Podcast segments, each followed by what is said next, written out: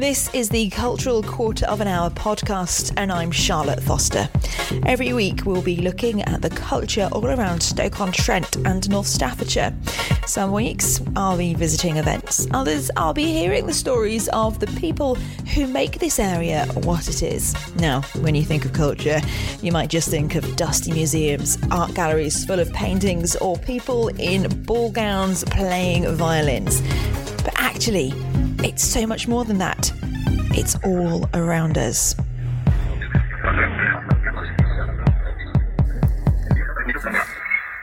When I first moved here permanently in 2012, I remember being sent out to report about the celebrations that were marking the links between Stoke on Trent and this town in the Czech Republic during the Second World War. Now, I'd never heard of Lidice before, and I certainly had no idea about what happened in response to the destruction of the village by the Nazis. Now, at first, I put that down to just, well, not being from round here, really, but it turns out I was wrong to do that because certainly a few years ago, not that many people around here knew anything about it.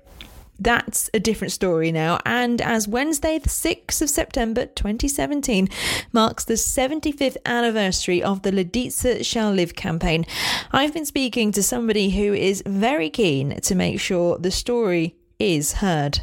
I'm Alan Gerard, I'm from the Art Bay Gallery and uh, I also run a campaign to raise awareness of the city's links with Lidice in the Czech Republic. Lidice is infamously known as the village which was wiped off the face of the earth by the Nazis in 1942 um, in revenge for the assassination of Reinhard Heydrich. Um, the village was completely obliterated. The men were executed.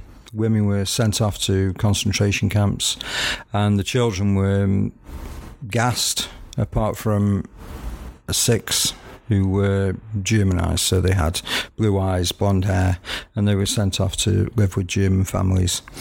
Um, the Nazis then proceeded to level the village, uh, rip up trees, reroute the river, disinter the cemetery, uh, recall the maps uh, which mentioned Lidice, issue new ones.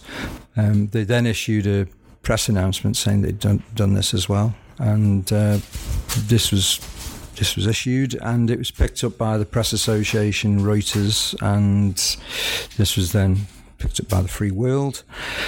Um, immediately, the US actually decided that they would be doing something about it, that they would um, uh, rename one of their towns, Lidice.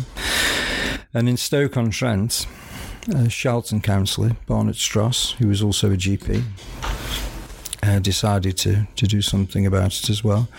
And on the 20th of June, at a, an opening of an exhibition of uh, photographs, which was attended by uh, Czech uh, delegates and Soviet embassy, um, made a comment that he would be looking to raise a campaign to generate funds to rebuild the village. And this was picked up, and the people of Stoke on Trent really backed it, didn't they?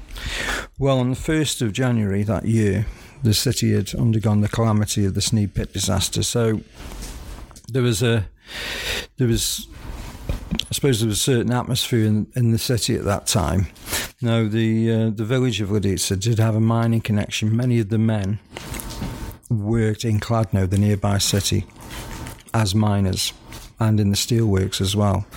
Um, and this was in the uh, press association's uh, announcement that this was a mining village.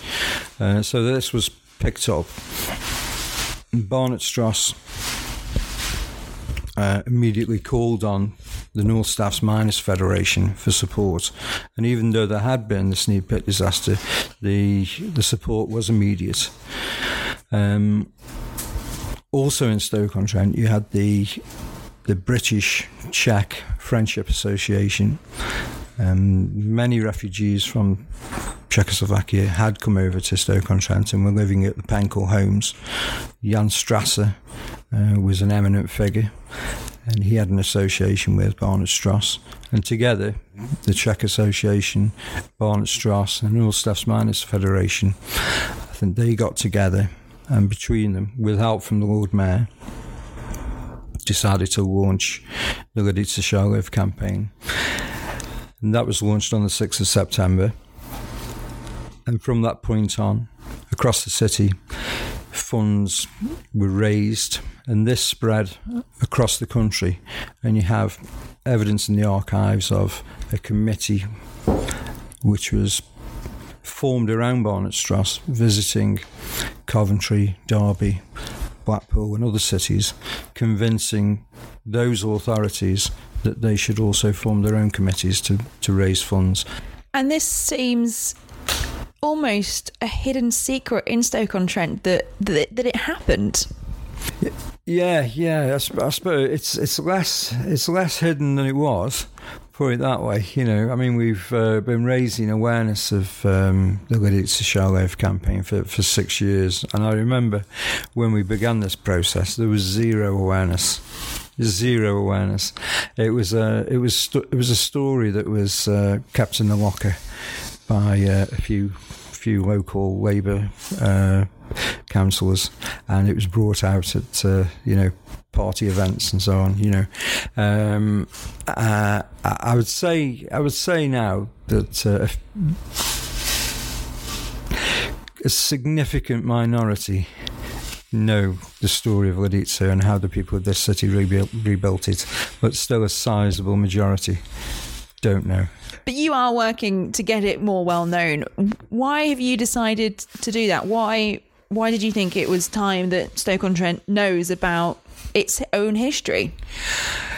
Because it's so important. It's a it's a win-win uh, project. There's no negatives involved. It's all about peace and friendship and rebuilding and valuing other people and uh, encouragement and um, it, it's it's about internationalism. It's it's about Barnett Stross was Polish. He was an immigrant. He was Jewish. Local people in the city followed him. They respected him. Um, this is a very positive story about internationalism, um, and we need to learn lessons from the past. So that's one aspect to it. The other aspect is that this story shows how how we can have friends around the world. We don't just need to have one twin with, um, we've got Erlangen, haven't we? And that's great. But we've got loads of international associations through this Lidice Shall Live connection. We've got an obvious connection with Lidice, but because of Lidice's symbolism, we have connections with many other villages and towns which also suffered at the hands of um, Hitler's thugs, if you like. You, you know, we have um, we have links with Putten in Holland, links with Telavåg in Norway, links with Distomo in Greece, links with Oradour-sur-Glane in France. These are real links where we have communications. We have links with Marzabotto in Italy, in links with Audriņi in Latvia, and these are real links which could be developed and built upon, and they could have real positive effects for the city, not just in um, emotional ways, but they're important in themselves, but real, tangible economic ways. And as part of your project, you've been going into primary schools in particular and, and telling the children there about about what potentially their grandparents, great grandparents were, were, doing as well. What reaction do, do, you get from them?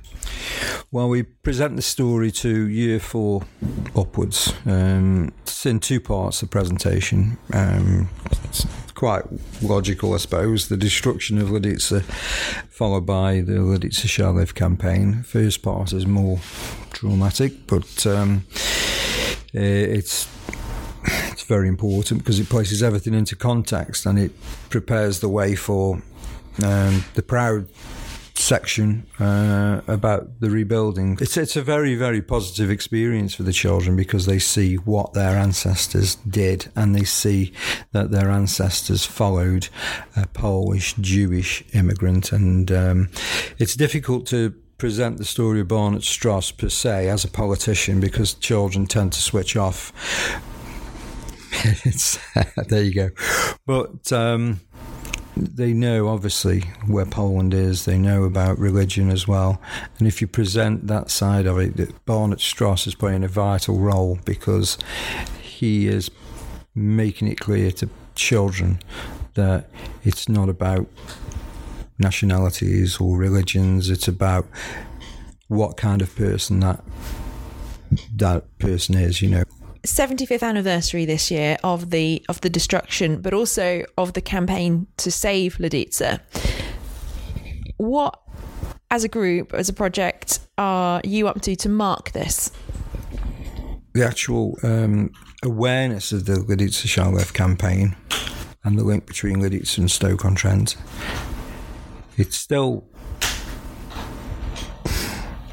as, as I said, it's a, it's a you know it's a sig- significant minority in the city, but outside the city, outside the country, looking in internationally, there is an awareness outside, and if we can boost the awareness inside, then I think the the awareness outside, there's people in South America, North America, their perception of our city would increase more, and I think the, there'd be more likelihood of investment sort of coming into the city or our friendships developing more. You know, I think to put it that way, rather than looking at investment stuff like that, it's more about friendships and valuing people, isn't it? Um, but coming back to the 75th anniversary, when we were in Lidice in June, we were presented with a pear tree. Um, in Lidice, for instance, at the time of the destruction, one thing the Nazis didn't destroy was a sapling pear tree, and this grew into what is now a 75 year old pear tree, uh, which is protected by the Czech government. But one thing the Residents Association over there have is a special dispensation uh, to take grafts from this, and this was very kindly presented to uh, to us at our um, visit and uh, we brought this over, and that's currently held at uh, Dorothy Clive Garden. Um, and we're currently looking for a permanent location for that in Stoke on Trent. So, any ideas that the listeners might have would be very welcome. We're also um, the city was presented with the key to Lidice by the Lord Mayor of Lidice, and that was a very special moment. It was presented to the British ambassador to the Czech Republic, Jan Thompson, and that was uh, forwarded to um, Ross Irving, uh, the Lord Mayor. It's a special uh, meeting at the um, at the embassy in Prague, and so that was a very special moment. And what we're trying to do is organise events where we can um, hold key presentation events uh, to raise awareness of the fact that this has been presented. And how important do you think the message of hope from 75 years ago is today in 2017? Uh, well, I think it's uh, more important than ever, really, when you look at things like Manchester and uh, uh, Westminster, Barcelona. You know, it's all it all seems to be kicking off at the moment, and um, the message of peace, friendship, hope, victory over despair, phoenix from the flames, all these sort of metaphors. They're very, very relevant to uh, to Lidice, certainly, but um, they seem to be increasingly relevant to to today, the world seems to be crying out for a for a, a you know, um, and uh, I think it's up to all of us to promote something like Lidice. And if you look at the message of Barnett Stross and um, what he was about, the fact that he was Polish and Jewish, and that it really didn't matter to people from Stoke-on-Trent, working class people in the 1940s, uh, really says something that uh, perhaps we should put all um, race and religious differences aside and look at people for who and what they are and move forward in that way. If you want to get involved in the Lidice Lives campaign or maybe find out a, little bit more, then go on social media, search for Lidice Lives. There'll be loads of ways of finding out more, getting in touch with the guys behind the project. Maybe you think you can find a place for the pear tree, or maybe you can get involved and help fund some of the projects that they've got coming up as well. Of course, I will be putting out those details on my social media. For Facebook, you're looking for Cultural Quarter quarter of an hour. And on Twitter, it is at CQH Pod. So, cultural quarter of an hour on Facebook at CQH Pod on Twitter. And don't forget, download the podcast every week. Just search for Cultural Quarter of an Hour on iTunes or indeed on Audio Boom.